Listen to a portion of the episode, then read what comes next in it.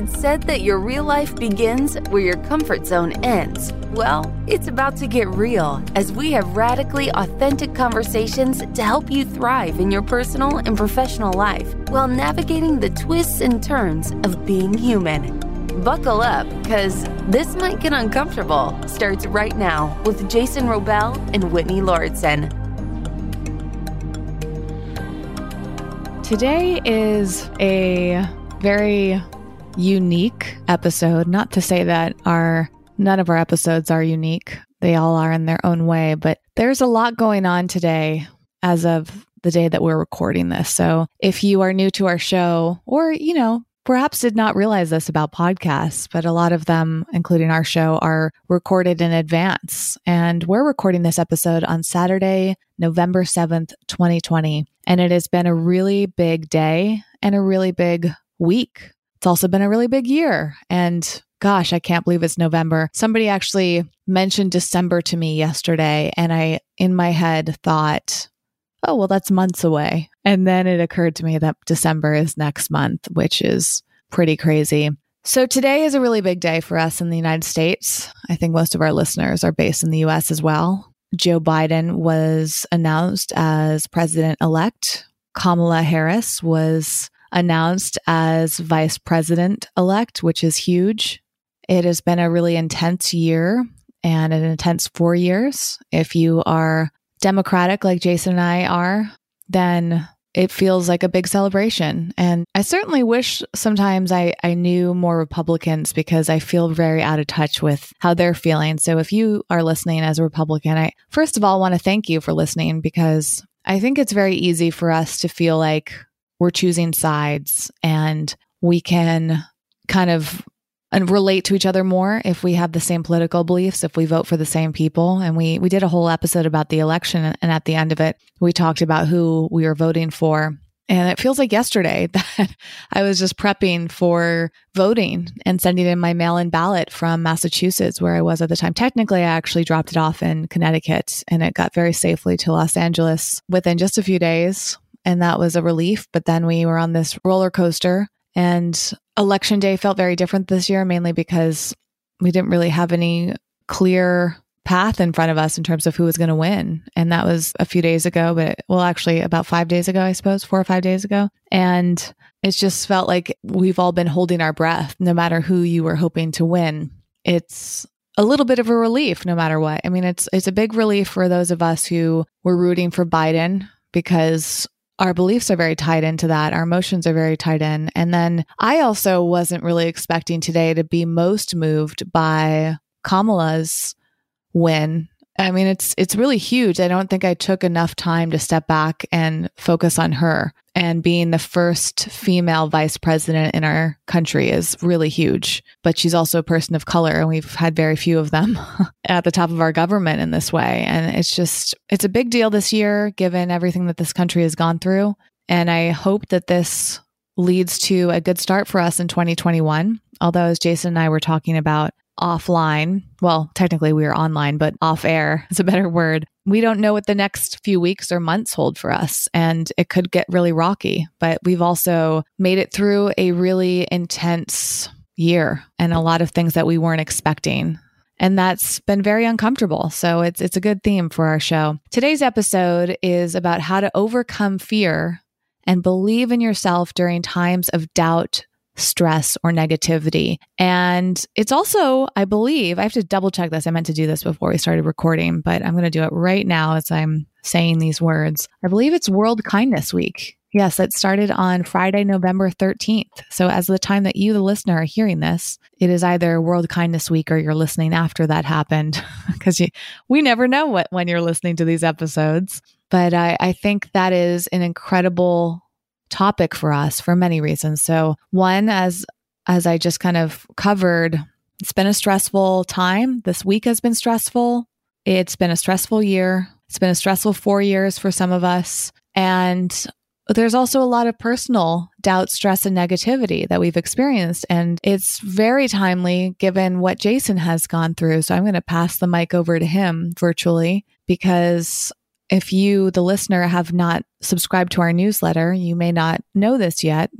I'm not even sure how much you've talked about this on social media, Jason, because I know you were planning on taking time off social media as of November 1st. And then you had a big surprise on November 1st that you certainly weren't expecting at all. So I'd love for you to give a little summary of what you've been through in the past week. And that can lead us into this discussion because what you experienced on November 1st was certainly something very scary. And over the past week, you've expressed a lot of stress, negativity, and perhaps even some doubt. So let's begin by talking about what happened to you almost a week ago. Yeah, it's funny how we play this game as human beings of we think we know what's going to happen. We've talked about themes of uncertainty here on the show many times and how for all of our best laid plans and our attempts to predict things or manipulate outcomes, we ultimately have, in my opinion, so little control. And some people may disagree with that. Some people are on very much the manifestation train and that we're we're always creating our own reality.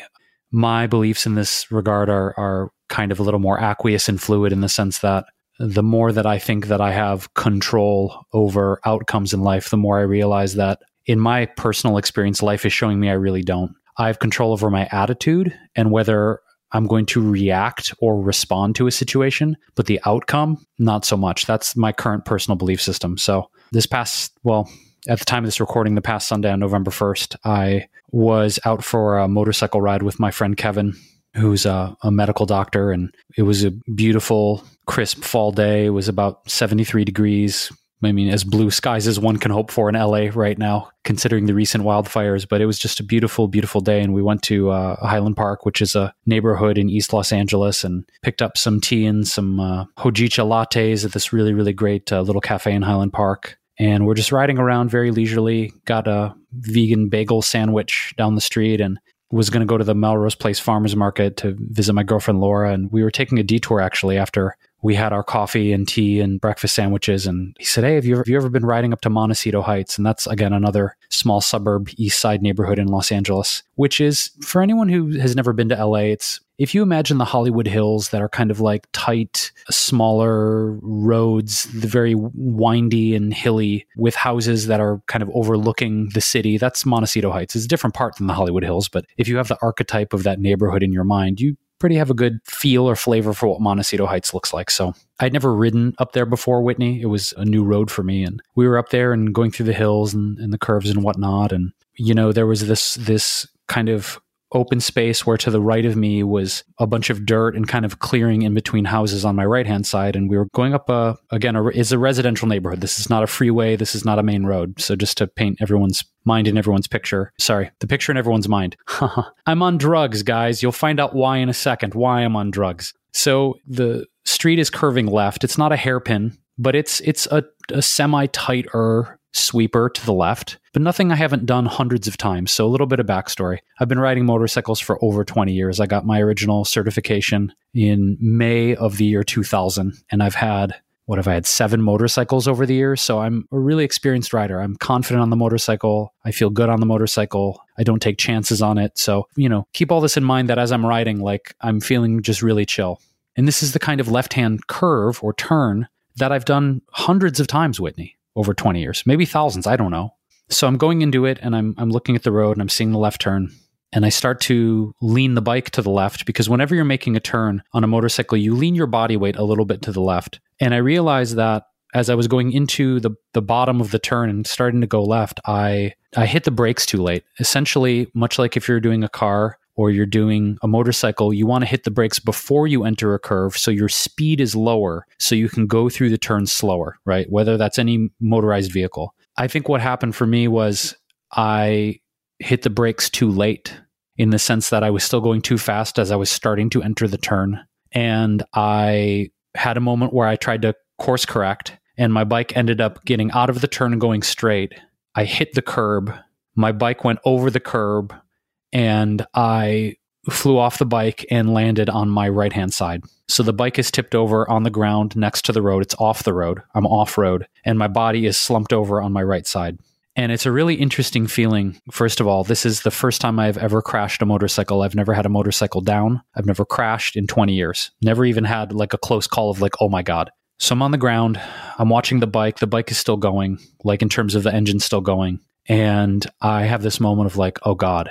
So immediately Kevin turns the bike around. He comes back. He's like, oh my God, what happened? You know, he stops his bike, comes over, and he's like, okay, don't move. Just don't move. Just don't move. And he's a medical doctor. So what better person to have on a motorcycle ride than a medical doctor? And he's trying to stabilize my head. He's like, okay, can you know, can you get up? And he's he's getting me up slow. He's like, what's your name? When were you born? What year is it? You know, he's asking me kind of all these basic cognition questions. And I'm like, I'm checking for blood at this point. You know, I'm, I'm like feeling my face, I'm feeling my body, and I'm like, okay, I'm like, you know, is there any blood coming out? Am I okay? And realize that my basic cognition skills are there. I'm not bleeding, but I know something's wrong because my right side is in incredible pain. And I start, you know, just feeling my body. And I was like, kind of okay until I felt my right shoulder and clavicle area and then felt my bones popping out of my skin. And at that point, I start hyperventilating. I start really kind of freaking out. And Kevin was such a godsend. He's like, dude, you got to stay calm. You got to breathe, breathe with me. And he's literally like doing long, slow, rhythmic breaths with me because I, I can feel my bone protruding from my skin at this point, which is, yeah, I mean, that kind of sent me over the edge. So at this point, he's calming me down. I'm on the ground and he's like, okay, do you need me to call you an ambulance? And I'm kind of evaluating, like, I don't have a head injury. I'm not bleeding you know, I don't think that I need an ambulance. He's okay. So we have three options. Ambulance, I can put you on the back of my motorcycle and take you to the hospital, or we can call you an Uber. Now, I don't think I need an ambulance because I'm not bleeding and I didn't sustain, I don't know this, but like my shoulder and my clavicle hit the ground first and the right side of my body and then my head hit after so my head hit did hit the ground but i was wearing a helmet also was wearing full body armor pants riding boots riding jacket, gloves, the whole thing. So thank God I didn't have any road rash. You know, I, my skin wasn't tore up, anything like that with. So I'm on the ground. I feel that my bone is clearly broken and displaced because it's popping out of my skin, but I'm not bleeding. I'm not falling unconscious. I'm just kind of hyperventilating from the shock. And so Kevin helps calm me down, and I'm realizing, okay, I don't want to call an ambulance. I do not want to get on the back of that motorcycle because my body is broken. So we end up calling an Uber. Uber gets there in about seven minutes and takes me to Kaiser, which is a big hospital network here in Los Angeles. And so I'm waiting in the emergency room for actually quite a while, an uncomfortable amount of time because I'm in extreme, an extreme amount of pain. And they finally get me into the ER and the nurse comes in and says, "Okay, on, on, a scale of one to ten, what kind of pain are you in?" And I said, "I'm I'm like an eight and a half. It's like ripples and shockwaves of pain in my right side." And he gives me a shot of morphine, and that helps, but makes me really nauseous, like I have to just throw up all over myself. And eventually, they get me in for X-rays. They do a concussion protocol, I've had a concussion before from a previous bicycling accident, but I knew I wasn't concussed because I wasn't experiencing any of the symptoms. So they get me in for x-rays and, you know, about, I don't even know, hour, hour and a half later, the whole thing's done. And the ER doctor comes in. He said, yeah, I've, I've got, I've got bad news for you. He said, if your clavicle was broken in one place, generally our protocol is to just let the bone mend itself and the bone will it's called knitting the bone will knit itself in about six to eight weeks and he said unfortunately that's not the case. You your clavicle is in pieces. It's in about four different pieces. You've got some floating debris and one of the pieces almost punctured your lung. He said it didn't but it almost did. He said so you're going to need some sort of reconstructive surgery. We don't know what kind. So here's some painkillers and we're we're going to refer you to an orthopedic surgeon to figure out what's next. So that was that was my sunday. Sunday night was no sleep. Even though they gave me painkillers, I was kind of writhing in pain in bed. And yeah, that was kind of the start of that was the start of November, Whitney. That was that was like, hey man, home stretch, Mercury retrograde, election, craziness. Here you go, bud. Have this one on for size. So I don't want to keep rambling. I mean, I, I prefer to pass the baton back to you, Whitney, because there's a lot more layers to it. And and this whole week, this week's been kind of like a personal hell. But that was the start of the personal hell. It's fascinating because the theme of this episode being about overcoming fear and believing in yourself during those tough times, you know, and and it certainly had a ripple effect on me because when you texted me to let me know what happened, I felt some shock. I just was so taken aback because you certainly don't expect to get news like that. And then there was this moment of thinking, it could have been so much worse. Thank goodness it wasn't. But that feeling of what if certainly has crossed my mind a lot. Did that come up in your head as well? Like, I'd love to hear more about the fear that you experienced, Jason, and what it was like because you go through different stages of it, right? Were you shocked at for like you talked about hyperventilating, right? So that's obviously one big part of fear. And it actually reminds me a lot of this amazing audiobook I listened to on my road trip called The Unthinkable. And I think I mentioned this in a previous episode, but I really want to bring it up a lot because it was a phenomenal phenomenal book. And and actually it's one of the best audiobooks I've ever listened to because the narrator is so fantastic. Like I would have thought she wrote the book but she didn't. She was just perfect. And I was just captivated by every word she said. And this then this book is about let me find the uh, subtitle for it so I can properly reference it here it's called The Unthinkable by Amanda Ripley. And the book is about who survives when disaster strikes and why. And it's really interesting because she goes into all of these different disasters that have happened around the world and how people respond to them. And so it's fascinating because it's not always about, like, for example, she talked about 9 11.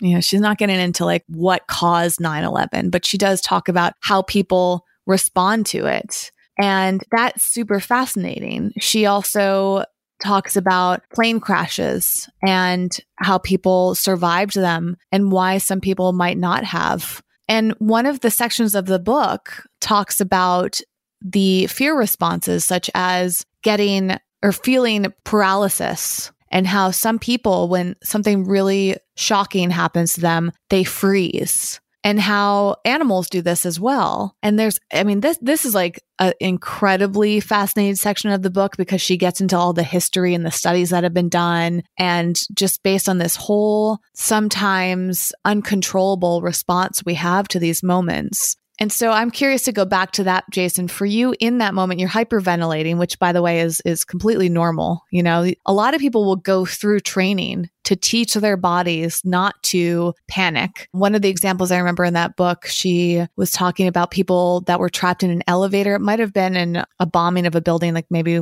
the World Trade Center bombing or something back in the 90s, whenever that was. And how some people were trapped in an elevator and the smoke started pouring in, and how they really had to be conscious to not hyperventilate because they would run out of air so they had to control their breathing in those moments and how a lot of military are, are trained through these things or, or people in those high stakes scenarios where they have to learn how to control their breath. So I'm curious for you in that moment, Jason, did you start to think of that or did your mind go blank? Because that's another common fear response where you're so shocked by it that you can't even tune back into any of your training. Like you've done a lot of breath work training and meditation. So did you panic so much that you felt out of control with it, or were you able to reconnect to yourself and control? And did you feel like any of your mindfulness practices came into play with this accident?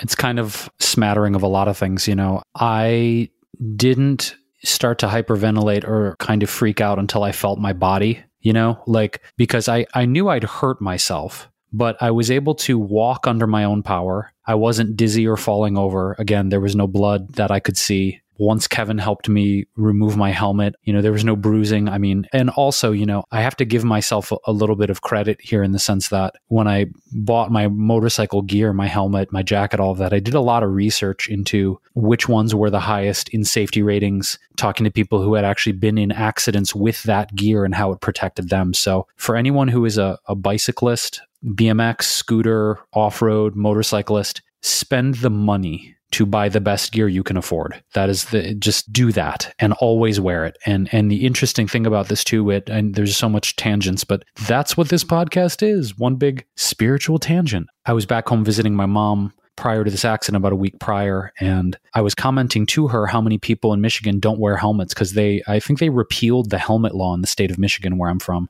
and almost every single motorcyclist when I was there was wearing no helmet. I can't imagine because again, I did hit my head. My shoulder, my collarbone obviously took the brunt of this. And I found out later that I actually broke a rib as well. But my head hit second. You know, my shoulder crumpled, collarbone snapped, and then my head hit the ground. If I was not wearing a helmet, I don't even want to imagine what I might be dealing with right now. So, you know, people can do what they will, but if I'm going to get on another machine, I will not, you know, an open cockpit machine, whether that's a scooter, motorcycle, I'm never doing so without a helmet. Like that's just a non-negotiable. But the moment it was happening with, you know, like I said, I, I was able to walk and stand under my own power and evaluating my body. When I really started to freak out though, was when I felt my shoulder and my collarbone and felt bones sticking out, right? And then it was like, oh fuck, fuck fuck, fuck, fuck, you know, and I'm just, then I'm spiraling. Then I'm like, oh, Jesus. Because until I really felt that and felt the pain welling up, I was like, oh, I'm, I'm like, I might be okay. Like I was pissed that I crashed.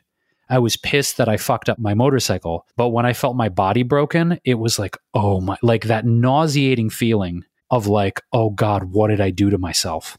So I start just like I'm my, breath. I'm like fuck, fuck, fuck. What did I do? And Kevin had to come over. He's like, dude, you got to slow your breath down. Like you, and he even said he's like, you know how to do this. Like you got to breathe with me. So Kevin was great in reminding me. He's like, just breathe. He's like, you got. He's like, look in my eyes. We're gonna breathe together. And we were just taking like really deep, slow, rhythmic breaths. And so Kevin was like, You know how to do this, dude. You just be with here right now. Don't worry about the bike. Just, you're not going to die. You're here right now. You're okay. So Kevin was really just a wonderful reminder and, and great friend and like reminding me, you know how to do presence practices. You know how to connect to your breath. Like, slow it down.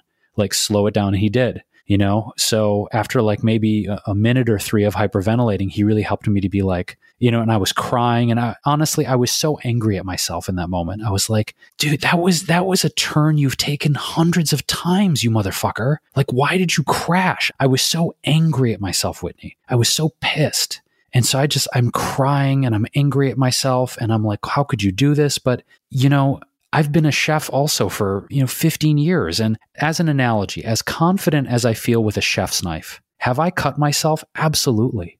Have I cut myself doing cuts I've done hundreds or thousands of times? Julienning bok choy, dicing carrots, chiffonading basil, whatever it is. Have I cut myself? Absolutely. And it's this thing of like, we can do something hundreds, thousands of times and feel a level of mastery at them. But there are sometimes we have accidents and there are sometimes we fuck up. And this was one of those things, kind of like cutting myself in the kitchen Whit. It was like, I've taken that simple left turn on a hill so many times on a motorcycle ride. But for some reason, this time I just, I misjudged it and I hit the brakes too late and lost control.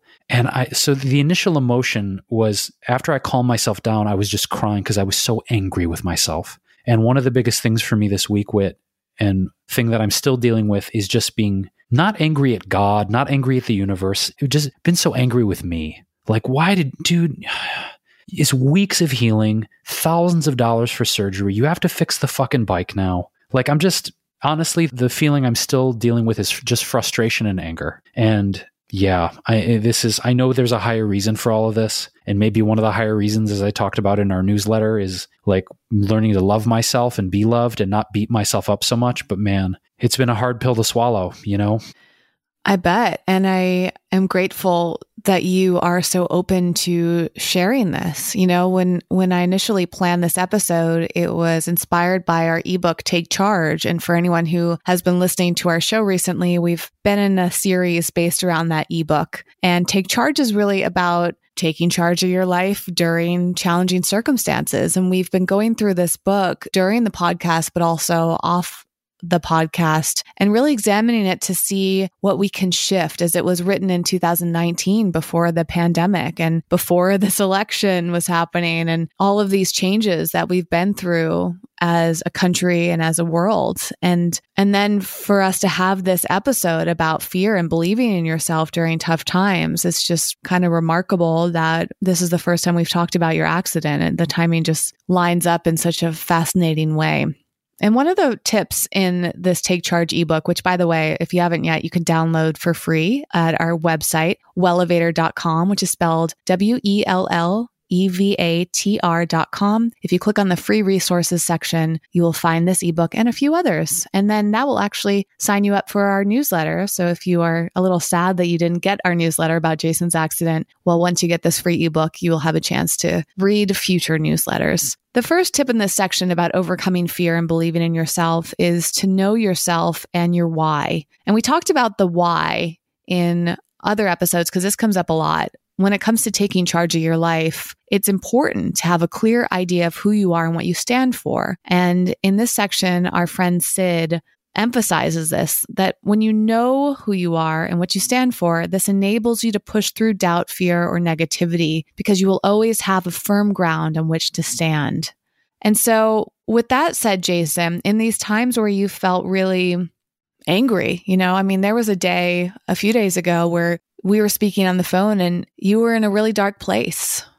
And then the next day you weren't. And I'm curious how you moved from that dark place into this more positive place. And, and, perhaps it's always fluctuating. You know, I think that's an important thing for us to remember that well being is not consistent in one way or another. Sometimes our well being is suffering, and sometimes our well being is thriving and joyful. And it's actually very normal and natural for us to go through these ups and downs. But I think during these times of more fear, doubt, stress, and negativity, it is really tough. So for you, Jason, do you feel like coming back to who you are and what you stand for has played a role during this beginning stages of your recovery? I don't know if it's about who I am and what I stand for as much as it is like hmm, acknowledging the nature of things and I suppose that is what I stand for is trying to align how I live my life with the principles of nature as much as I can. And you know, even though I'm in pain, I mean, I'm in I'm in pain right now as we're recording. You know, to be blunt, it's I'm extremely uncomfortable in my body. It's broken. It's shattered. You know, I, I'm I'm waiting for this surgery, and I have emotions of anger and frustration and rage and sadness and gratitude for the wonderful humans who are caring for me my girlfriend Laura, my mentor Michael, my mom, you, Ellie, Jan. I have so many people sending me messages. I mean, I could name a million people. It's like Dotsie, Ross, you know, Daniel, Adam, Pamela. There's so many people that are just checking in and either giving me love or, you know, my girlfriend Laura has basically been like my nurse. She's just, I can't bathe myself. I can't lift my right arm. It's, that's how badly it's broken, right? So I'm, I'm down to one, one arm. And it's, I realize that pain and discomfort as visceral as those feelings have been the past week for me. Okay. Like visceral, writhing in pain. And yes, I've taken painkillers, but they constipate me. So I'm trying to not, I'm trying to regulate how to manage this pain. Okay. Is the nature of reality is nothing lasts and everything is temporal. Everything's temporary. This pain, I know this pain is temporary. My body being broken is temporary. The discomfort, the anger, the rage, the frustration are temporary. Everything's temporary. So if I remember that this won't last forever, even though the pain is so powerful and the discomfort is so strong in moments, Whitney, I have to remind myself of my belief, which is that I think part of the nature of this reality is nothing lasts. Everything is changing. Everything is always moving. And so I know that my body is healing itself right now, even though I'm in physical pain and I'm in emotional anguish. I know that underneath that, healing is taking place. And so if I trust that and I trust in the higher wisdom of nature, spirit, God, universe, I also know that I have to assign meaning to this suffering that I'm in. Because if this suffering is without meaning, it feels empty and life starts to feel extremely hopeless and macabre. And so I don't want my life to feel hopeless and macabre. I want my life to have meaning. So, as I was kind of detailing again in our newsletter today, I don't know what the higher meaning of this suffering is yet. Is it to slow down? Is it to pay more attention to my body and honor it in a different way? Is it to abandon a more risky activity like a motorcycle is it to is it to finally become ambidextrous and be fucking awesome with my left hand at things? Maybe. And maybe it's a chance to look at how angry I get with myself and how much I beat myself up over perceived mistakes. Maybe it's looking at how frustrated I was getting with Laura and my mom and and people in my life that love me and how hard it is for me to accept help, right? Like, ah, oh, I feel like I can do everything and I need to do everything. And now I can't use an arm and I have to have help bathing and I have to help have help being fed and I have to have help with basic shit that I'm so used to to doing that I can't really do right now. So it's been an ego check for me to be like, you have to accept help right now. You have no choice. Like to get out of bed, which you can't do under your own power, dude, you have to have help with that.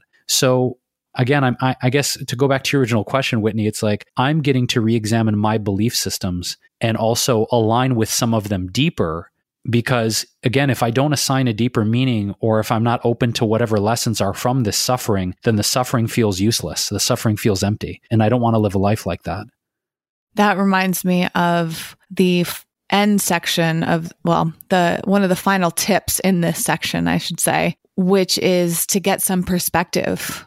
And Robbie barbero who was one of the contributors to this Take Charge ebook, said that he thinks about how small we really are. And when we see life from that perspective of things not being such a big deal, we can have a little bit more fun with it. We can take things less seriously. And similarly, Matt Frazier said that he's found Stoicism and Seneca's advice really helpful in giving him a new way of thinking about life, death, and meaning, one that ultimately places less importance on the day to day happenings and emotions we experienced. And he's learned a lot about Buddhism and consciousness. And what has come of that is a sense of detachment and letting go for him when he's worried or stressed. And it comes down to reminding himself just how small we are and how unimportant in the grand scheme of the universe everything we're dealing with is.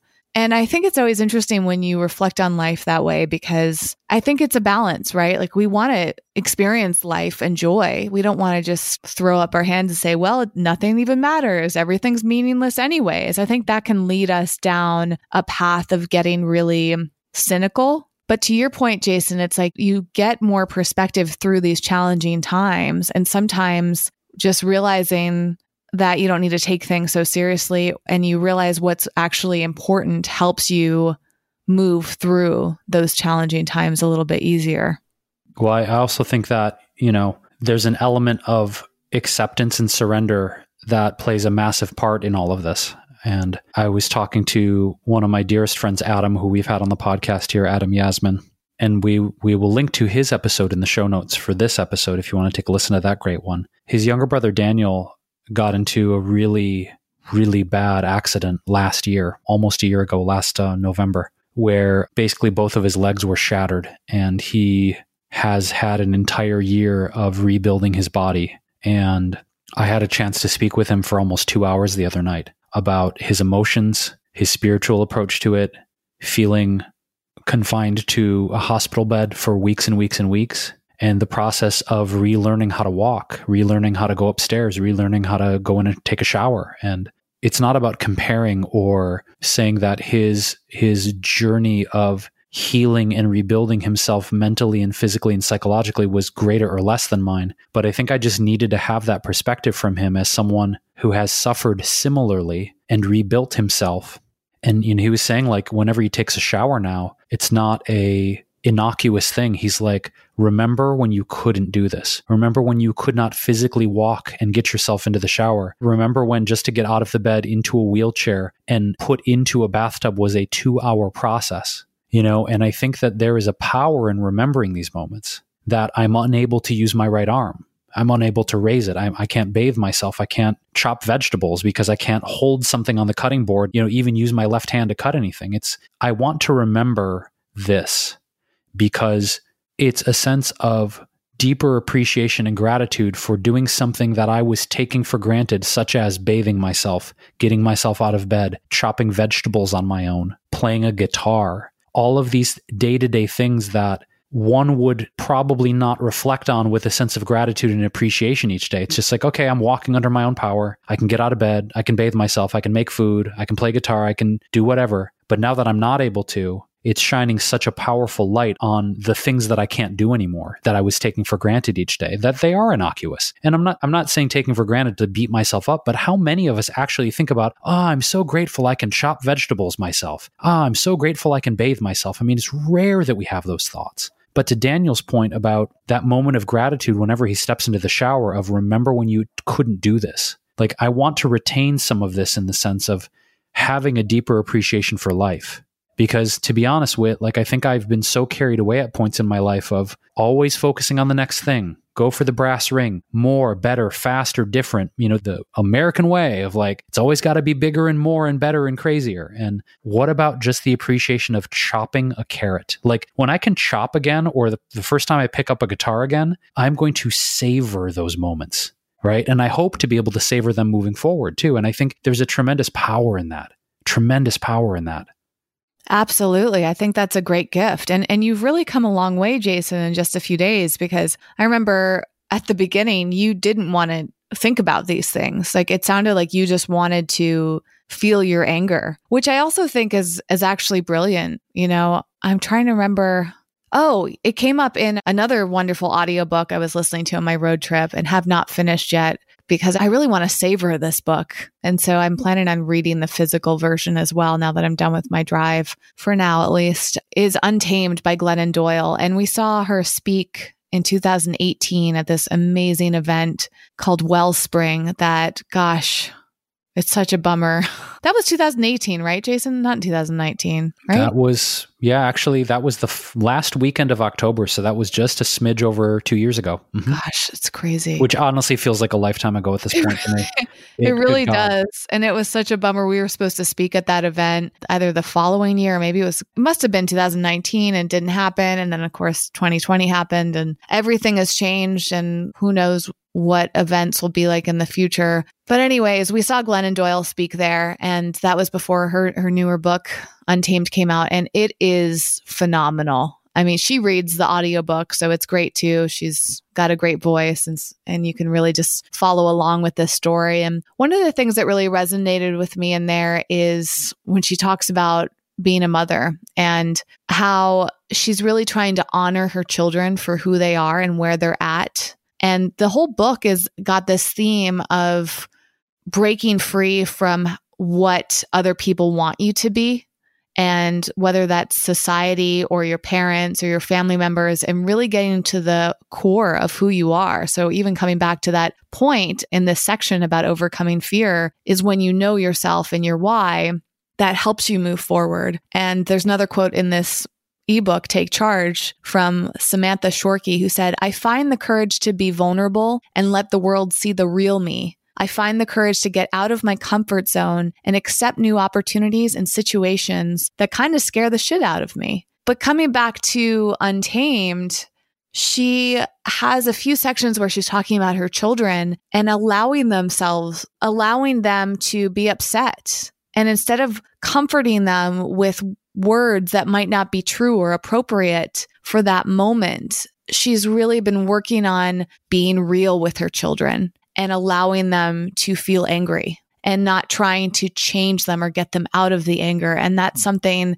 that I've come across occasionally through my fascination with the personal development world, but I, I, really wish I would see more often. And that actually has been a really helpful tool and perspective for me, Jason, because I have that tendency to want to help pull somebody out of a bad mood. But sometimes people like yourself a few days ago are not ready to be out of that. Like, and I could kind of sense that in that moment when we were speaking, where you said, like, I don't want to hear any positivity. I don't want any, I don't want that perspective of, oh, there's probably something to learn from this, right? Like you remember that very vividly and, and you've made a shift because right now you do seem to be looking for the lessons. But a few days ago, Jason, you, you didn't want to focus on the lessons. Like it kind of felt to me like you were just trying to acknowledge the anger that was filling up your body, even though you also were acknowledging that it was putting you on the verge of a bad mental health state and I think you had a lot of awareness about where you were at because you knew this wasn't a good place to be,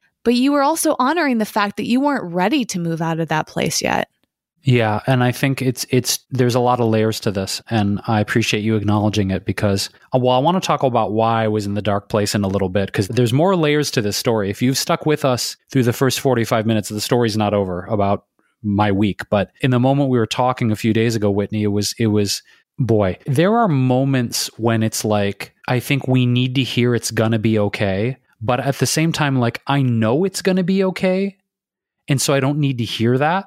Like, in a lot of moments this week, I just needed to have someone witness my emotions and not judge them or try and change them. Like that has been some of the most potent medicine, whether it was you or Laura, my mom, Michael, Adam, again, the amazing, wonderful people in my life who've connected, called, FaceTimed, is just like, I know, I know it's going to be okay. Like, I fucking know that. You know, I don't need to be fucking reminded it's going to be okay. You know, and, and it's like, I just need to rage right now.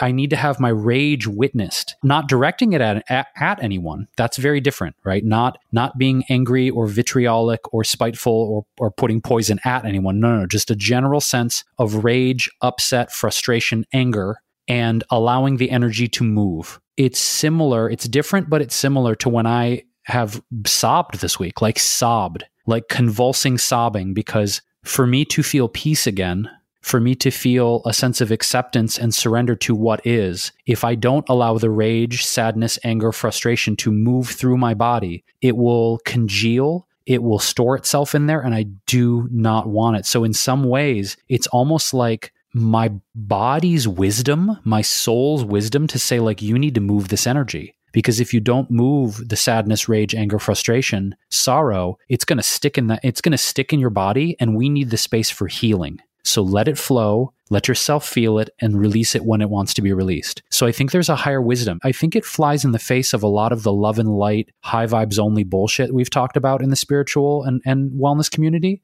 of, you know, no, no, no, like don't, no, don't yell, don't be angry, don't, you know, high vibes only. Like there's, a, there's so much spiritual bypassing and so many iterations. It's almost like the head of the hydra where you cut one off and three more grow. And I think it's still endemic in many ways, Whit, to this social media culture of wellness and spirituality and quote self help of people not dealing with their darkness, right? Did I want to be angry? Probably on some level, because I wanted my rage and my sadness and my frustration to be acknowledged, right? Is like, to me, it didn't feel authentic to immediately go like you're in massive pain your body's broken you have to wait all these days for this surgery you don't feel like you're getting you know the acknowledgement from the healthcare system you want so like where do you funnel this energy I'm not going to store it like it has to be released. So I think I think there's a higher wisdom is again what I'm saying to reiterate of rage, anger, frustration, sadness, sorrow serves a purpose to move energy out of our body. Like we have to experience it fully and move the energy. I think that is healthy. And so I appreciate you just bearing witness to it and not, you know, honoring the fact that I didn't want to be quote shaken out of it, you know, because I know it's going to move and I know that I'll return to a place of peace, but I have to experience what I have to experience, you know? And you talked about the Stoics, Matt Frazier and, and Seneca and Marcus Aurelius and, and a lot of the Stoic wisdom that Ryan Holiday is kind of reintroducing to popular culture now. One of my favorite ones that I read a few years ago was from Ryan Holiday, actually. I think it's in his book, The Obstacle is the Way.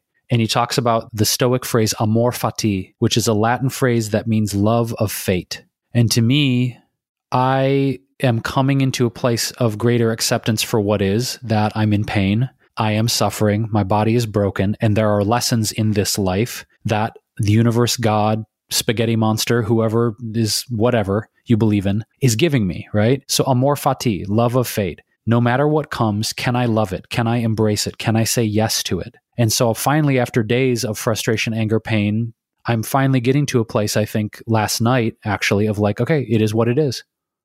This is what it is. You either fight reality reality is going to win.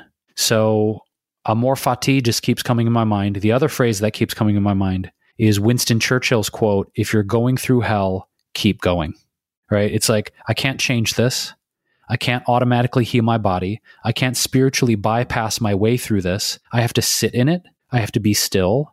I have to be quiet. I have to allow whatever emotions come up and then receive, hopefully, whatever greater lessons are going to arise from this, you know, rather than thrashing around, denying that it's happening. Like, I can't run from this. I can't run from a broken rib and a shattered collarbone. I can't, you know, there's nowhere to run. Like, I'm in my body and it hurts and I'm uncomfortable and it's broken. Like, there's nowhere to go. So I can either accept what is or resist it. And that's really the only two choices. Wow. I mean, I think this is just such a incredible thing to to hear. I mean, I I feel so grateful to have this discussion and then your input with your new perspective is really wonderful, Jason. And it's just one of those great examples of turning a really challenging situation into something really lovely. In fact, it even reminds me of, of something I was just thinking about, which is the let me see if I can pronounce this correctly. Kintsugi, where you fill in the cracks of something broken with gold. And I was actually just thinking about it because I have a, a cracked piece of rose quartz. And it actually is pretty beautiful because it, it cracked very evenly into two pieces. And so part of me doesn't mind that it cracked because it's still beautiful to me. But then I wonder, like, huh, I wonder if I can glue a stone back together with one of those kintsugi's kits. Have you ever done that before, Jason?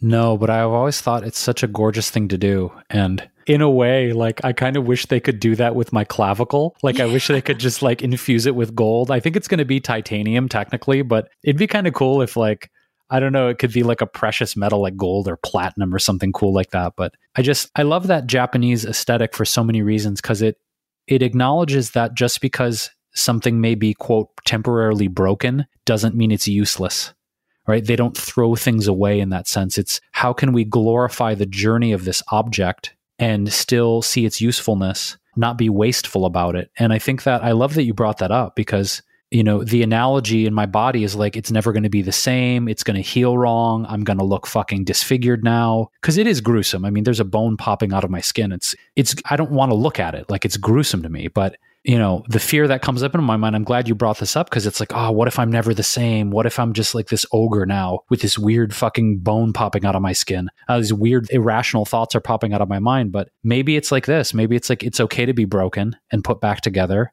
and maybe that makes it even more beautiful, you know? Absolutely. And I think that's always interesting thing to ponder, you know? There's another section in the Take Charge ebook about how we can become, we begin to watch the thinker, which is something that Eckhart Tolle said. And this is a section added by Luke Jones, who said, finding periods of stillness throughout the day, whether that's meditation, breath work, walking in nature, or just sitting in silence, is ideal for practicing. Over time, you get a little better at noticing those thoughts pop up. And now and then you find you're able to pause before reacting unconsciously. And that was another thing I wondered. I, I don't think I brought this up to you, Jason, but on that day that you were really struggling with a lot of anger and pain, I was wondering if it might be a really nice opportunity for you to just spend more moments in stillness and watching your thoughts. Because sometimes when we feel disabled in some way, we don't really have much of a choice. All we can do is sit there. So you could either sit there and let your self spiral and, and get into some really low emotions. Or and or i should say you can watch those emotions and let them pass by and breathe through them and maybe just take that time to listen to yourself more which is not something a lot of us give ourselves an opportunity to do. So sometimes we're forced into it. So do you find that or have you found during any of these moments that you've been forced into more stillness that they've actually been helpful and healing for you in some ways? Yeah this is related, but kind of, again, tangential to what you're asking me, Whitney, in the sense that I have had moments of stillness, of just closing my eyes and breathing, observing my thoughts, not reacting or responding to them, just letting them be. But one thing that I'll try and describe this as best I can in terms of living with pain, pain management. A few nights ago, I, and I've been waking up in the middle of the night every night and it just it is what it is. I, I just am accepting that it's a thing that's happening right now. And the other night I woke up and was in so much pain. Again, it's my right clavicle, my right shoulder is just like it. The pain is almost like it comes in waves. You know, it, it's not acute level eight and a half pain the entire time, but it comes in waves. You know, it's like I'll feel okay, I can sleep, and then like, oh my God, it's so fucking painful and get woken up by it but I, I, tried something the other night in terms of like this mindfulness. We were asking about mindfulness, and I was breathing with the pain. And what I mean by that is, I noticed that there were moments that I wasn't in pain. And instead of focusing on the moments I was in pain, it's like I, I'm it's so hard to describe. I was focusing more of my energy on breathing with the moments of painlessness than the rapid breathing and like, oh God, oh, you know, the kind of thing when we feel pain and we moan and it's like, oh my God, we, we're just trying to bear it. I was like, what if I move more of my energy and focus on the moments that I'm pain free than the moments I am in pain? And interestingly, I have found when I'm able to do that, and it requires a lot of energy to focus on the painless moments, interestingly enough, I find that the pain subsides, not completely, but if I'm able to focus on like almost noticing there's another pain free moment. Okay, breathe.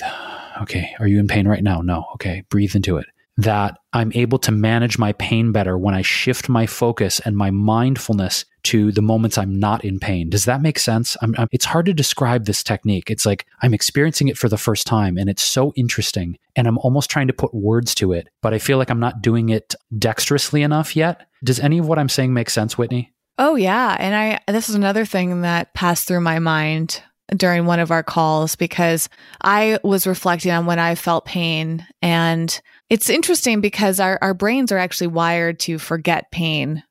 And we, we remember the experience more than the actual feeling, if that makes sense. So I'm sure, Jason, if you look back into other times, like when you've cut yourself, when you were chefing and experienced that type of pain. And, you know, I remember spraining my ankle and I, but I don't remember what that pain felt like at all.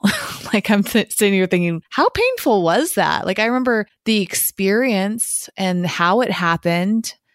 And that's it you know but i i do remember for me most vividly is i get menstrual cramps and i've had menstrual cramps pretty much the entire time I've been menstruating and they're very unpredictable. And there are a few times where they have been really, really intense. In fact, one of them was with you, Jason, when we were at this Stanford Inn. And actually, it's funny in a way because one of the people in the Take Charge ebook is Sid, who we met at the Stanford Inn, and it's all coming full circle. During that time, I had debilitating menstrual cramps for hours, and I had to stay in the hotel room while you, Jason, were off doing some things to kind of enjoy yourself, which was fine with me because I kind of just wanted to be alone. And I remember literally writhing in pain, and, and nothing I attempted to do was making my body feel any better. And at a certain point, you just start to surrender. And like you're describing, anytime I have menstrual pains, they sometimes come in waves and there'll be a moment where I don't feel the pain and it'll be kind of brief and then they'll come back again.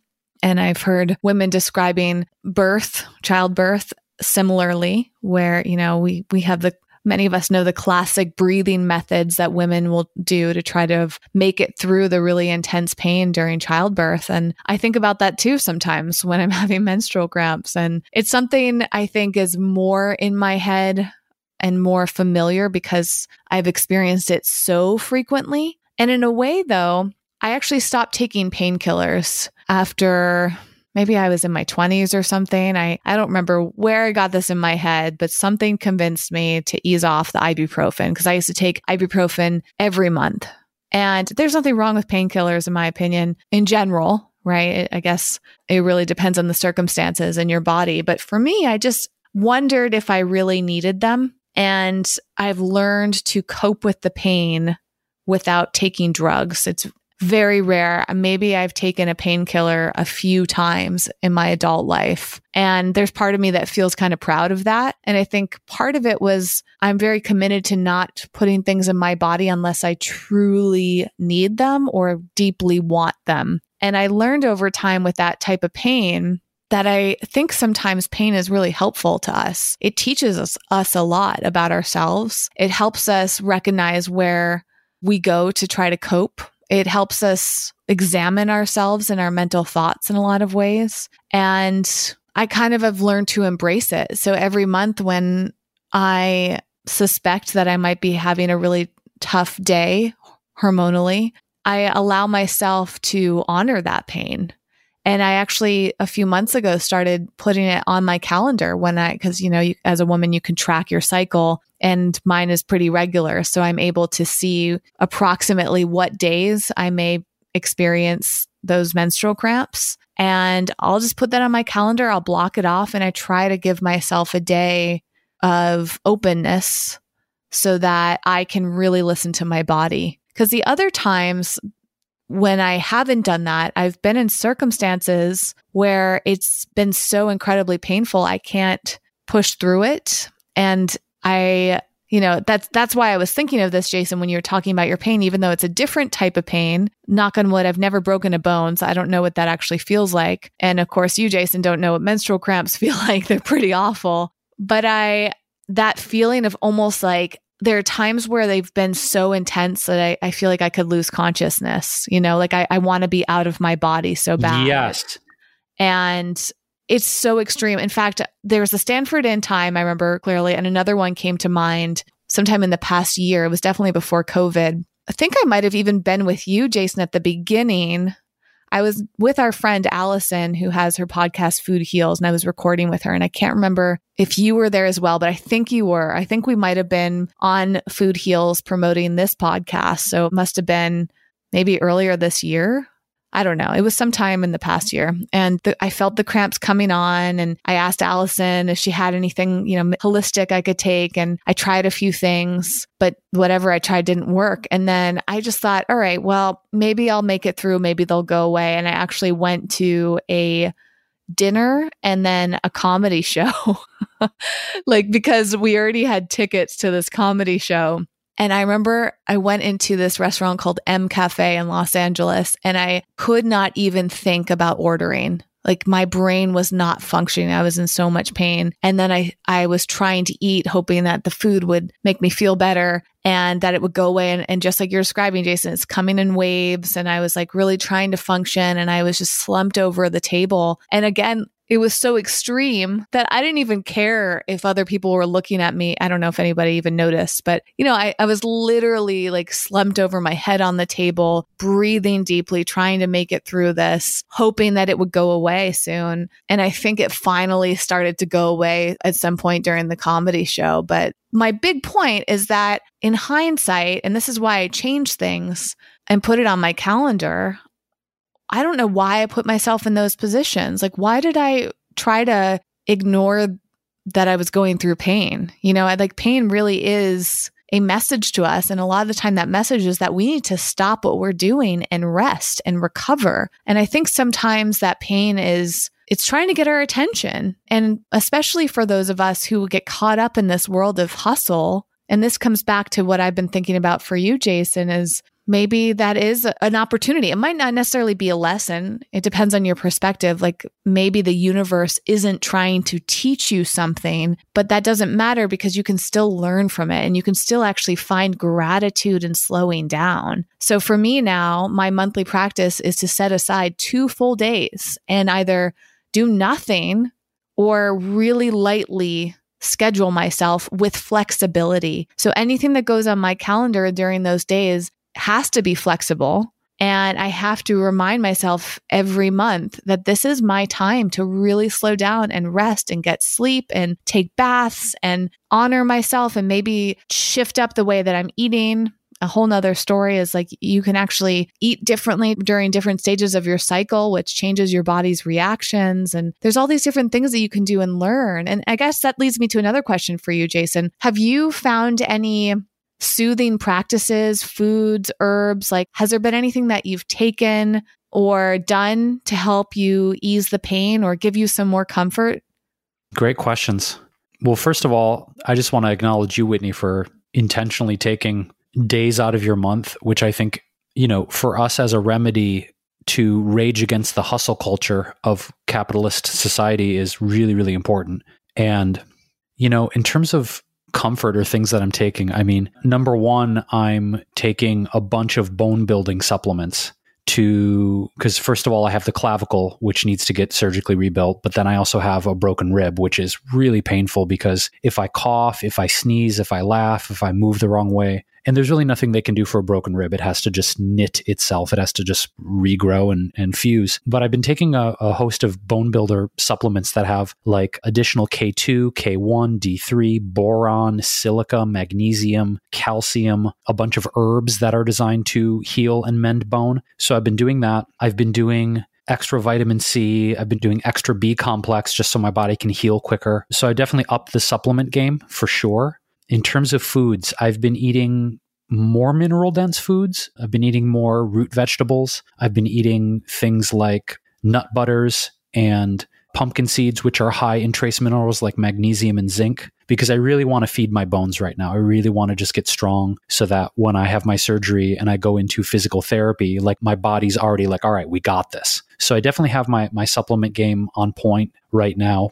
I've just been eating really clean. I have not been eating a lot of sugar, barely any sugar, no sweets. I don't want to contribute to any inflammatory effects in my body right now. So I've been doing a ton of turmeric, a ton of black pepper, but I've also been taking Oxymag, which is sort of this stool softener slash laxative, natural laxative, because unfortunately you talked about painkillers. I've been doing Tylenol with codeine and also doing cannabis. The cannabis is fine. My body responds great to cannabis, but I have been on and off doing Tylenol with codeine and it massively, I was going to say the word decapitates me. That is weird. What the hell is going on with my brain? Code Tylenol does not decapitate me. What is the, what is the word when, oh my God, I'm dying on this word. When it binds you up, when it constipates you. Wow hello, welcome to my mind right now. That was weird. Yeah. So the Tylenol with codeine constipates me too much. So I'm trying to find a balance right now of when to take the painkillers and when to ease off of them because they're wreaking havoc on my digestion. So I'm trying not to rely too heavily on them only when I'm like in really intense pain.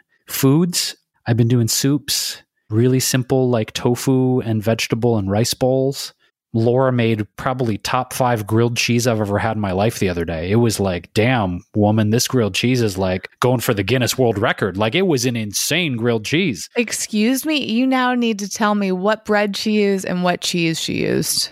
She will have to tell you. I no. was I was on the I couch. want answers. I was on the couch. She did her whole she got some gluten for special gluten-free loaf cuz she's been gluten-free for like 14 years and I think she did a combo of Parmela mozzarella shreds. I think she did Daiya slices and then I think she did uh Violife feta and then uh, did Flora's plant butter and then she put like an arugula garlic spread on the inside of the bread and it was like psycho it was so good Wait, that leads me to think that you may have also received the samples of Flora and Daiya that I got. i did indeed I, was did. like, And- what? Once you said Daiya, I was like, huh, I wonder if uh, he got the sampler pack that I got. And then when you said Flora, I was like, aha, he Yeah, did. yeah. How is Flora butter? Because I, I have some waiting at a, another LA location, but which sounds so mysterious, but I just got back to Los Angeles and I'm currently quarantining. How is that butter? i like it i really like it so far i like the flavor of it i like the way it melts it's super spreadable just even refrigerated like right out of the fridge so i'm digging it so far you know Could that be your uh, brand shout out of this episode, perhaps? Sure, it probably will be. Probably will be. But I want to I want to get back to some of the, like the spiritual aspects of this whole conversation because you know some friends have sent me some interesting texts and reflections on all this. My good friend Jera Fairchild, who is a, a really wonderful energy healer, she was actually my first publicist 11 years ago, but she's doing energy work now. She said, It sounds like a rebirth for you. I said, What do you mean? Well, she said, You know that the highest injury rate for newborns when they come out of the birth canal is they break their collarbones. I said, I didn't know that. So I looked it up, Whitney. And sure enough, the number one injury that newborn babies in the world have, the most common injury is that they break their clavicle.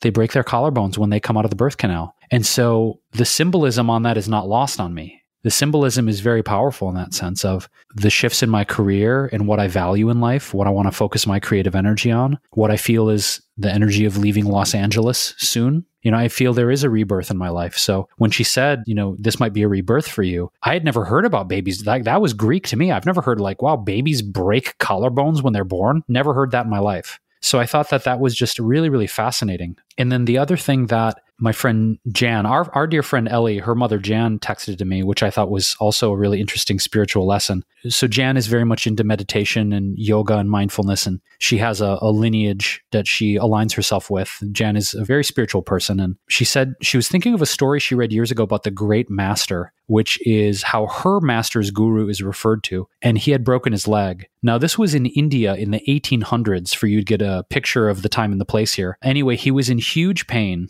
and when he consulted his guru, his master, his instructions, that were this was an opportunity from the universe to focus in the word and to be still for six weeks, which is the time it takes for a bone to knit. He was told that God was blessing him with a time of stillness, acceptance, and contemplation.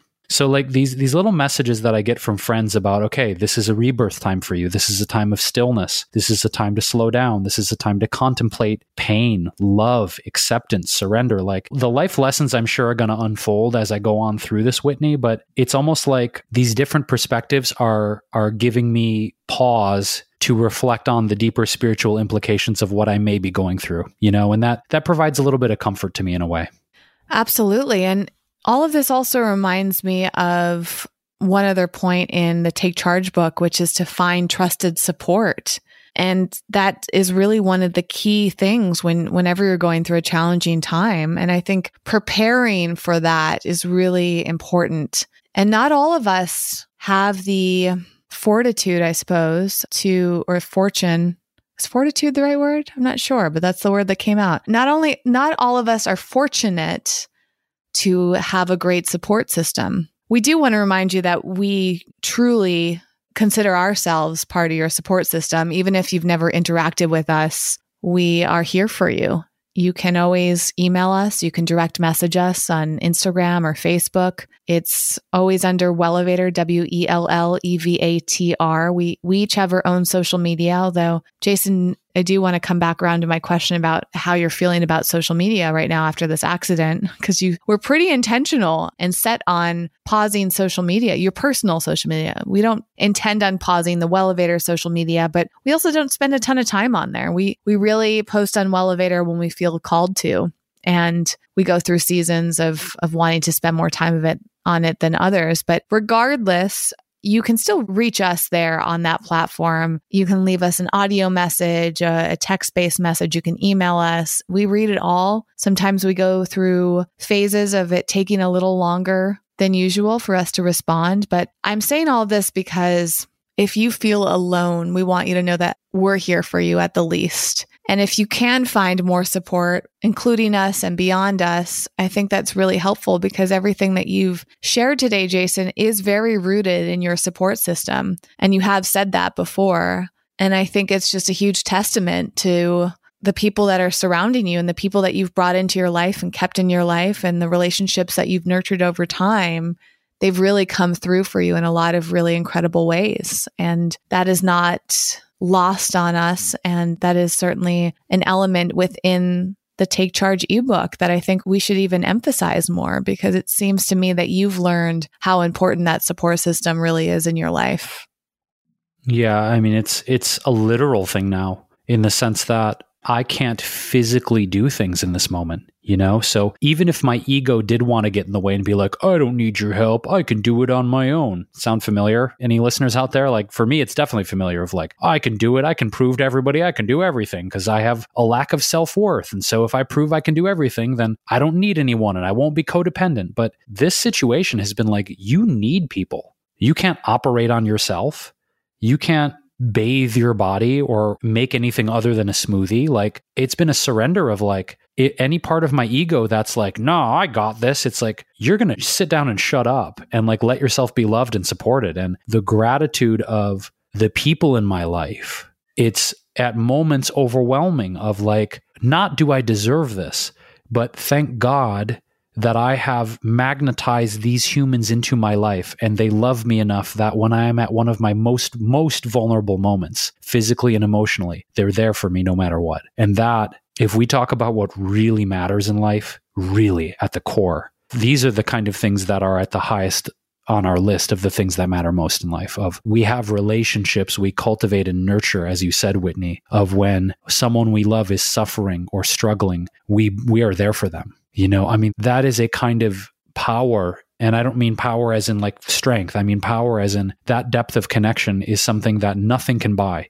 Nothing can buy that kind of connection. And I am just, I'm blown away by the good fortune that I have these people in my life that have been caring for me in so many different ways. And and you know, it, has been tough. I mentioned earlier to you, Whitney, about why I was so angry a few days ago. And I feel like the, you know, the story has another layer that we haven't shared, which is I was scheduled for surgery two days ago on Thursday.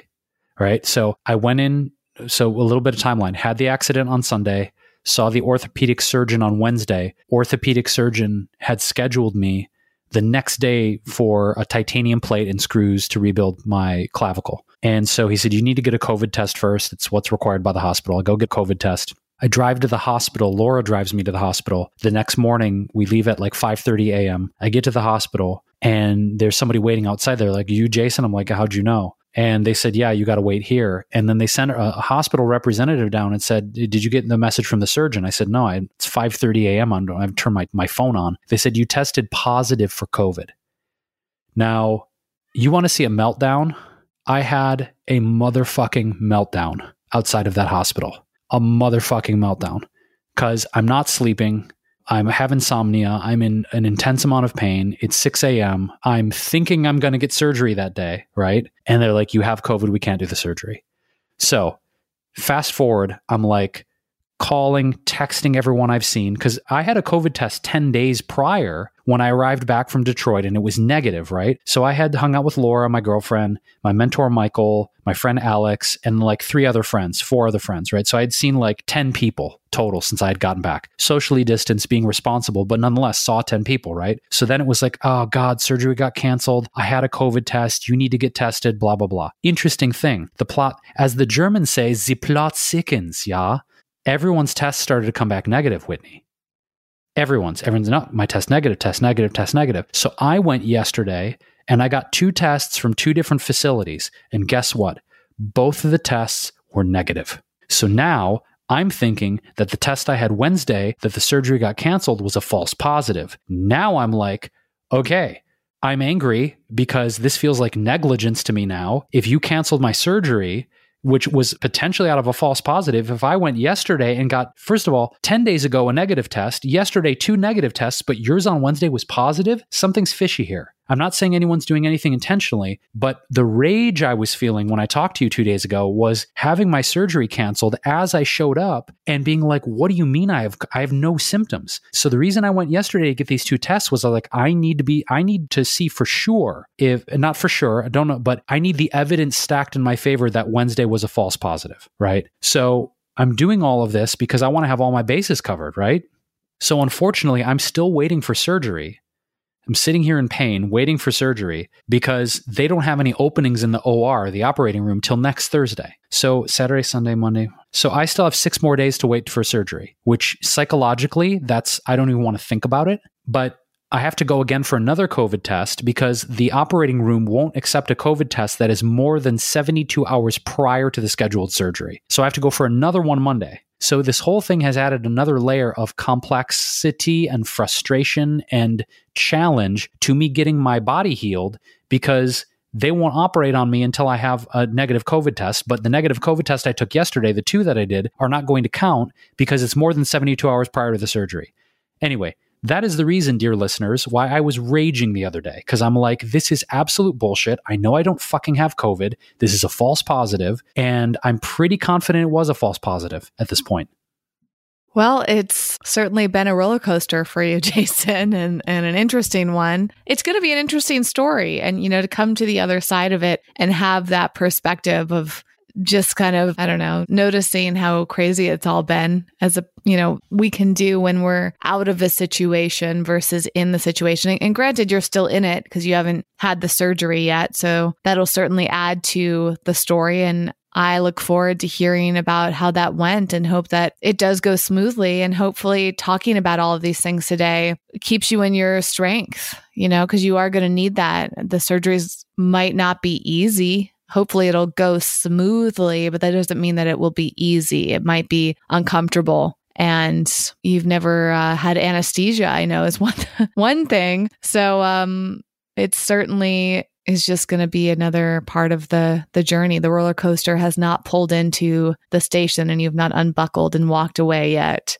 But at least we have some positivity in the world as we started off with this episode on. And, you know, the COVID is just a complicated thing. And, and we're certainly not out of the woods with that either. We've, we've got a lot to do and things are actually in, you know, kind of like your personal situation, Jason, it seems like they might be getting worse before they get better. And it's really tough. I mean, I've actually had a hard time today because there's this desire within me to want to celebrate publicly. And I think a lot of us have experienced the urge to socialize more and to go back to the way things were. And I just saw some footage of a friend at a you know celebratory outing in a part of Los Angeles. And you've been seeing this on the news too. Uh, there's a lot of people out in the streets that are celebrating. It's really exciting. But gosh, this footage I just saw was of these two celebrities. I mean, I might as well say who they are because it's not a secret. It was uh, Chrissy Teigen and, and John Legend, right? John Legend. I'm saying his name right, Jason? Yeah, yeah, it's John Legend. What did you What did you think it was? Legend? no, I just, I, I, it was one, you know, sometimes you say something out loud and you're like, is that that person's name? What's that person's name, right? Yeah. Anyways, yes, John and Christy were on a, or Chrissy, see? I knew that wasn't right. Chrissy Teigen. Now I'm second guessing everything that I'm saying. John and Chrissy were, or currently are, I think, because this is semi recent, up on a car or something that's moving slowly through West Hollywood, shaking people's hands without masks on. And I'm sitting there thinking, okay, like, did everyone forget that we're still in a pandemic? Like, dude, dude, like, reg- oh my God. Mm, I don't know why this activates me so much, you sharing that, Whitney, but it does. And, and maybe because I just went through like, like, okay, whew.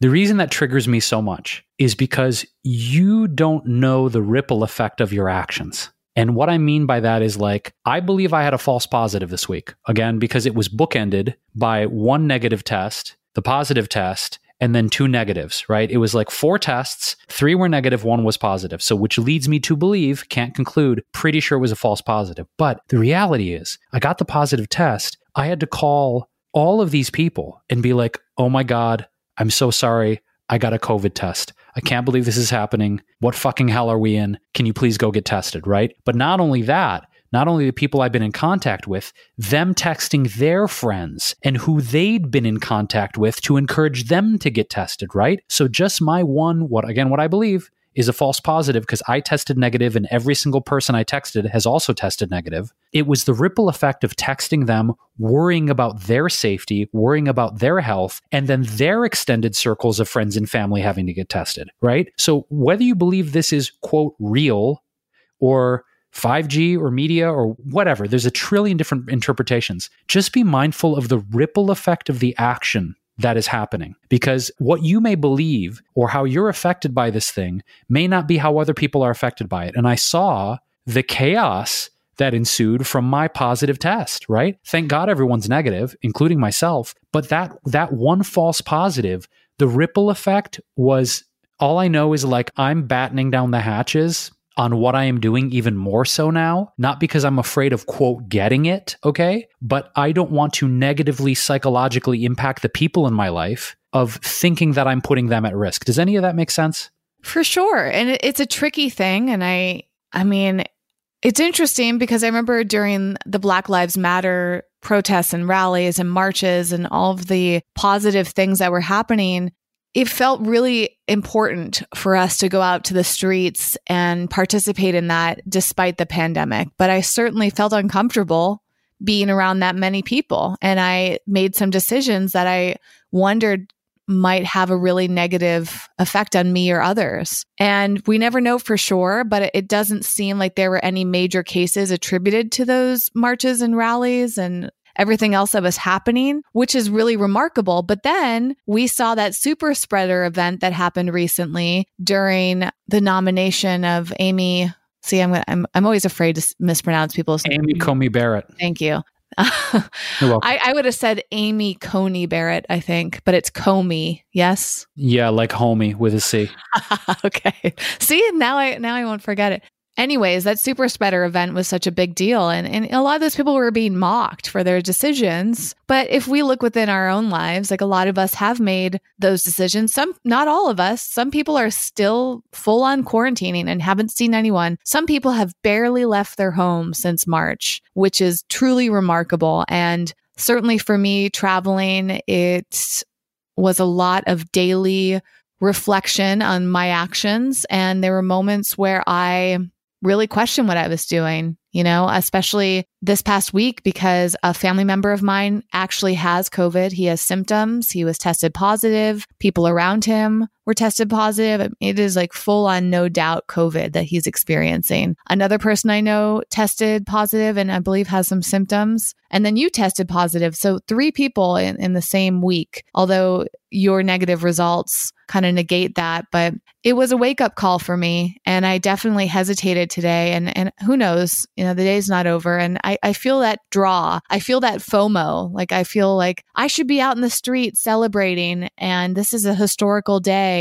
And, and yet I don't need to do that. And seeing this video footage of crowds of people that are just shoulder to shoulder, some wearing masks, some not, and then celebrities up there, it just, again, it's not meant to shame them. I'm just kind of surprised. I don't know why Chrissy and John felt comfortable going through a sea of hundreds, if not thousands of people. And they're not just up there, Jason, in this footage I saw, which came directly from a friend of mine. It's not on the media. It's not fake news. This is real. They're shaking hands with people and not wearing masks. And I know a lot of people have their own strong opinions about masks. I'm personally a big fan of wearing masks, but I'm just shocked that, they're touching strangers and who knows how many people they're touching. And I, I don't really understand, like, that doesn't make any sense to me. And I think the the reason it triggers me is because when we see things like that, we begin to feel more comfortable. That's how our brains work. And I noticed this a lot on my travels that I would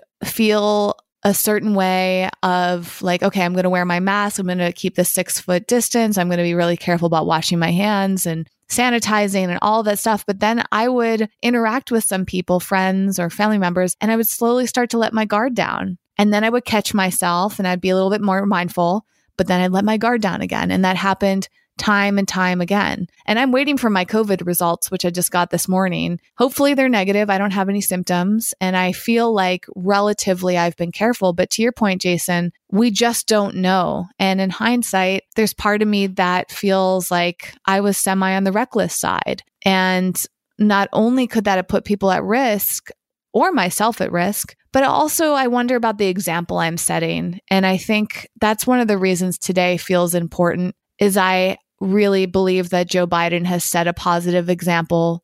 And I appreciate that he has been really mindful about wearing his mask and his family has. And seeing that makes me feel like we are going to go in a positive direction. But it is interesting to see people that are supportive of Biden because we, we start to associate Republicans with being anti mask. And that's not always true. We can't make that generalization. But certainly a lot of Trump supporters have been framed as not wearing masks and refusing to wear masks and all of that. And I just think it's interesting that even some of the Democrats, you know, they're not wearing masks and they're they're going into the crowds and they're shaking hands with people and they're doing things because it feels good in that moment. And that doesn't mean that they're going to be at risk. I hope that Chrissy and John and anyone else at, at the events today in Los Angeles and around the country and the world are going to be fine and resilient and they won't get it. But we also need to remember that this is truly risky and cases are on the rise right now. I'm not an expert in this, so we're all just trying to figure it out and do our best and stay up with the information and take it day by day, I suppose. Yeah, and I think that's the thing too is I love what you said about setting an example and you know, this is maybe a different podcast because I think this is an interesting subject we could dig into maybe for a future episode, but the phrase that I've been seeing popping up a lot today is character matters. That's a really important thing to meditate on and consider, you know, in the sense of a person's actions and their statements and the consistency in which they do or reiterate their beliefs or viewpoints or policies creates and reflects their character, right? And whether we're talking about the election with with Joe Biden and Kamala Harris winning the new presidential and vice presidential term, or we contrast that with the, the previous administration, you know, I have to put aside in my mind any of the sort of tangential conspiracy theories we've discussed here on the podcast. If anyone wants to dive into our perspectives on that, we can link to that previous episode in the show notes at wellevatr.com. We have talked ad nauseum about our perspectives on those things in depth. But to me, obviously, it's difficult if you don't know a person personally. But I value character. I value if a person, and we'll see, you know, again, we'll see what happens in this next term. We don't know exactly how much of his word he will keep, but, you know, in examining what I've examined, I think character does matter. And I'm glad to see that phrase being passed around. And one of the biggest things that brought tears to me today was Van Jones had an amazing two minute segment. We will link to that also in the show notes. That was so moving where he talked about that. He talked about setting examples and he talked about character and he talked about, you know, setting examples for his children. And to me, is anyone going to be perfect? Hell no. You know, no leaders, no CEOs, no senators, no one's going to be perfect, right? But I think if we choose to vote for and support people, CEOs, corporations, individuals, leaders, artists, whoever we're supporting, like, do we align with their character? This is a really important question, you know? I mean, it really resonates. And I think, like I always say, you know, we, we, vote with our vote, but we vote with our dollars and we vote with our energy every single day we are alive. So instead of just this one election, I think the next step is really where are we voting with our energy, our focus, our attention, our money? Like, how are we voting with that? I think that's the other layer we really need to be mindful moving forward with Whitney. I certainly want to be more mindful of it. And I think that key word is mindfulness. You know, we're we're all figuring this out. And Evie apparently is ready to be uh, part of the conversation. And uh, i want to be mindful about her. So i think that's our that's my cue to wrap things up. Did you hear her bark jason? Yeah it sounded like a little baby puppy bark. It, it was a baby puppy bark i think. But yeah i think that mindfulness is so incredibly key and it's certainly the puppy barks continue. So I, I'm going to need to go tend to her. But I, I, we're all just trying to figure this out. We're all doing our best. We're all, you know, taking it day by day and and noticing our judgments and our reactions to things is is really the best way to take charge in my opinion that's really well said whitney as as we wrap this this episode up because Evie is definitely our our sounding board for time. I did want to read something really quickly to wrap kind of in my mind wrap this all up when and whether it's been the discomfort of boy waiting for the election results, whether it's been the pain of the last 4 years, the oppression, the sadness, the rage, the anger, any of the things we have been experiencing collectively as humans, you know, one thing I always return to are some of the the books and the teachings that have grounded me and led me throughout my entire life. And the book that I hold in highest regard that was given to me as a teenager by my mom, we've mentioned it here on the podcast, is The Prophet by Khalil Gibran. And I always return to this book every year and, and reread it because it resonates in a different way depending on how, how I've grown and evolved as a person. And he has a very, very, very short passage on pain in this book. And I want to read it as we wrap this. And the passage starts it says, And a woman spoke, saying, Tell us of pain. And he said, your pain is the breaking of the shell that encloses your understanding. Even as the stone of the fruit must break, that its heart may stand in the sun, so must you know pain. And could you keep in your heart in wonder at the daily miracles of your life, your pain would not seem less wondrous than your joy. And you would accept the seasons of your heart, even as you have always accepted the seasons that pass over your fields. And you would watch with serenity through the winters of your grief.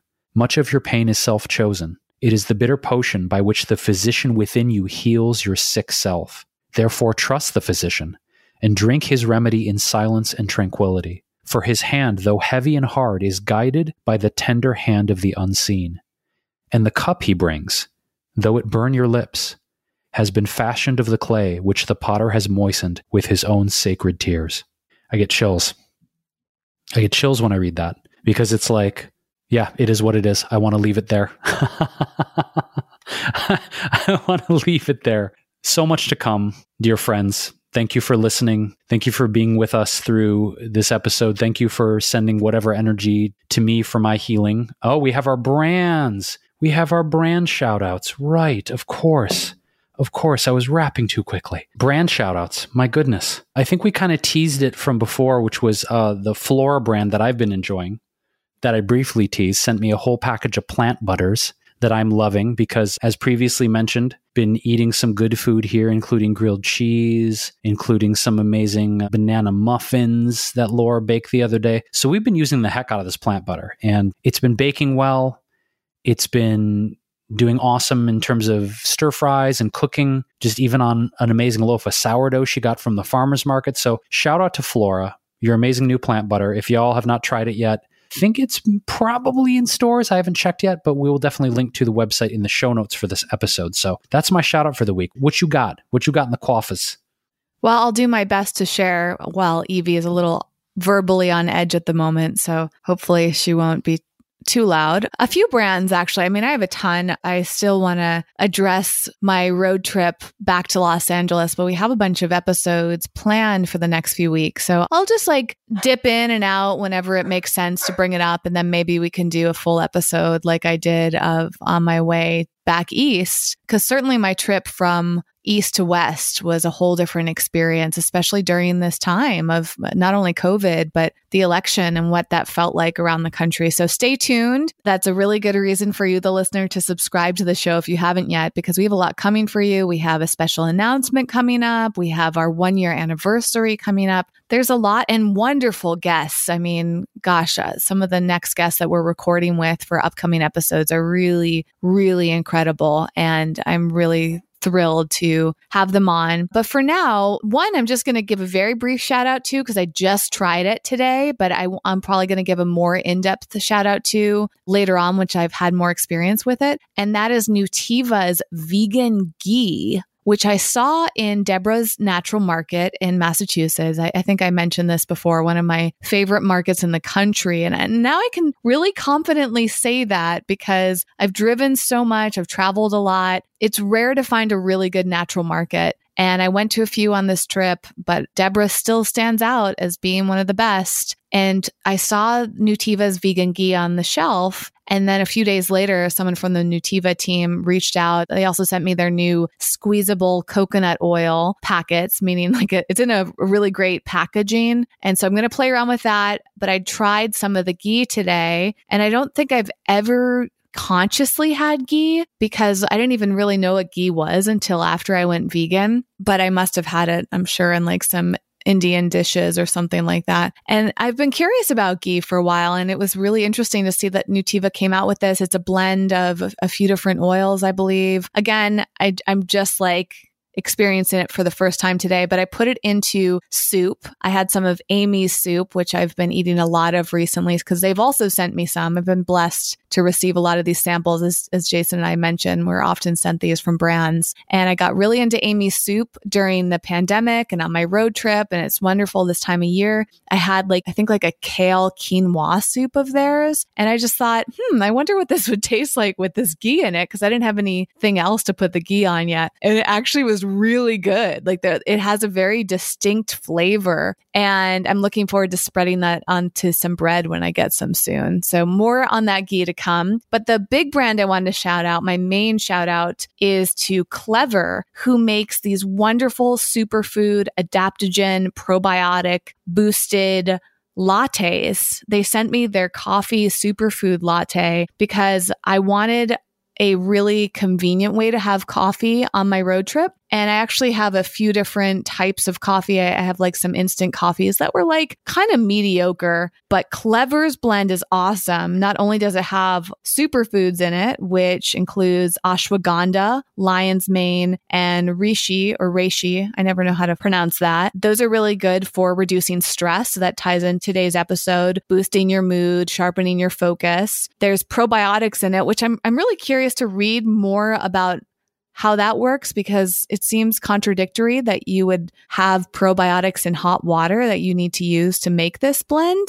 So I'm interested to see like how do those probiotics survive that temperature? I'm not sure. But what's really sold me on this blend from Clevr is that it has coffee as well as powdered oat milk and powdered coconut cream. And then they use monk fruit to sweeten it, and that's it. They don't add any other sugar. I mean, the coconut cream and the oat milk have natural sugars and sweetness, but it's really light. It's 100% vegan. It's really delicious. I had it a ton on my road trip and I also had some today so that I didn't need to go get some fresh coffee elsewhere after my long trip. So it's wonderful for travel. It's wonderful just to have at home to make something really quickly. You can turn it into that hot latte. You can put it on ice. You can also blend it with a milk of your choice to make it taste extra decadent. But honestly, as it is, it's absolutely lovely. And it was so wonderful to have on my road trip. Oh, and Jason, since you're not a big coffee fan, I should mention they don't just make coffee lattes. They have a matcha latte, a chai latte, and a golden milk latte. So you can really choose your beverage of choice and still get all the amazing other ingredients that they have and convenience of it all.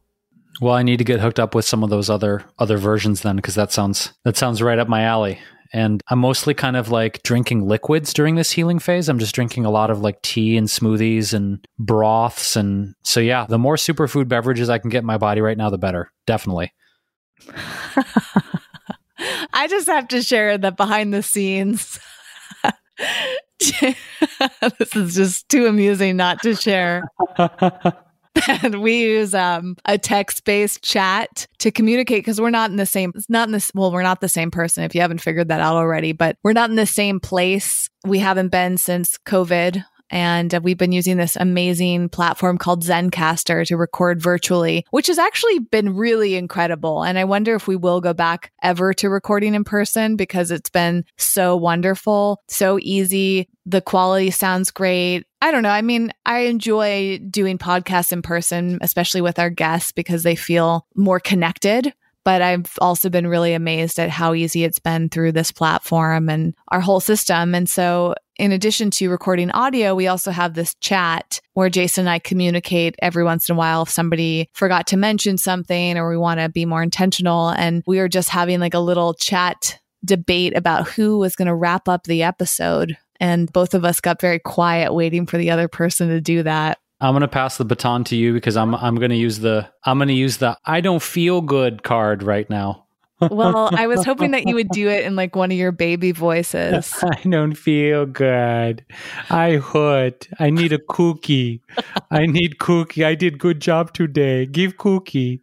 Uh, but I don't I don't buy it because you're here you are laughing oh. and you've you've talked for almost two hours. I, so. No, I, I am I am exhausted though energetically from from talking for two hours. That's why I was like, please just wrap. Like I like full disclosure, I'm my energy's low because I'm you know dealing with this thing. So like right around like yeah, anyway. You're hitting your your breaking point. Yeah, and you know i get it. I we were supposed to record with a guest today and that got rescheduled and i was actually really grateful for that because i'm still kind of recovering from my trip and noticing my energy and trying to honor that. And you're recovering in all sorts of different ways jason. And it's also just been a it's a heavy day a heavy conversation we just had. There's there's a lot. It's it's tough sometimes to end these episodes because it feels like work to end them.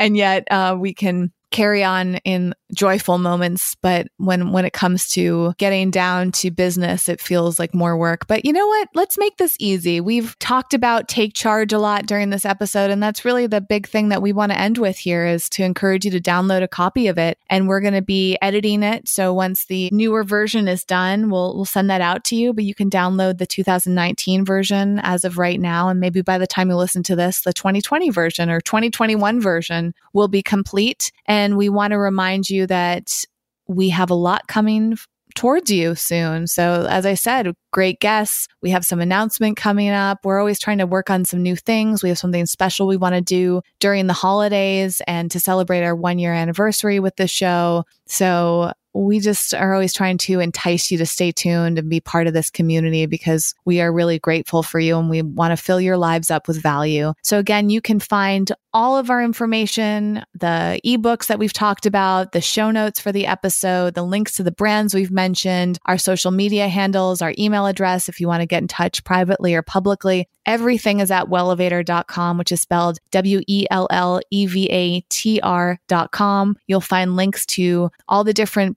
podcast platforms we're on and, and wherever you're listening, you can hit the subscribe button. If you're on iTunes, you can also leave us a review and we love reading those. We are so grateful for them. They help other people find our show because it kind of works in the podcast algorithm to boost us up and help us reach more listeners, all simply by submitting a few lines and clicking on the stars and letting other people know what you think of the show, which in turn shows us what you think and we love getting your feedback. So however you'd like to connect with us and spread the word, we are so grateful. Thank you for listening today. Thank you for being part of this conversation even if we haven't heard your voice yet. Just energetically being here with us today is is really contributing in wonderful ways and we always want to acknowledge you for that. So we look forward to chatting with you again. We have new episodes every Monday, Wednesday and Friday. Friday are our guest episodes. We'll continue on with this take charge series for a few more episodes, and then we have something special at the end of that. So stay tuned, and we'll be back real soon.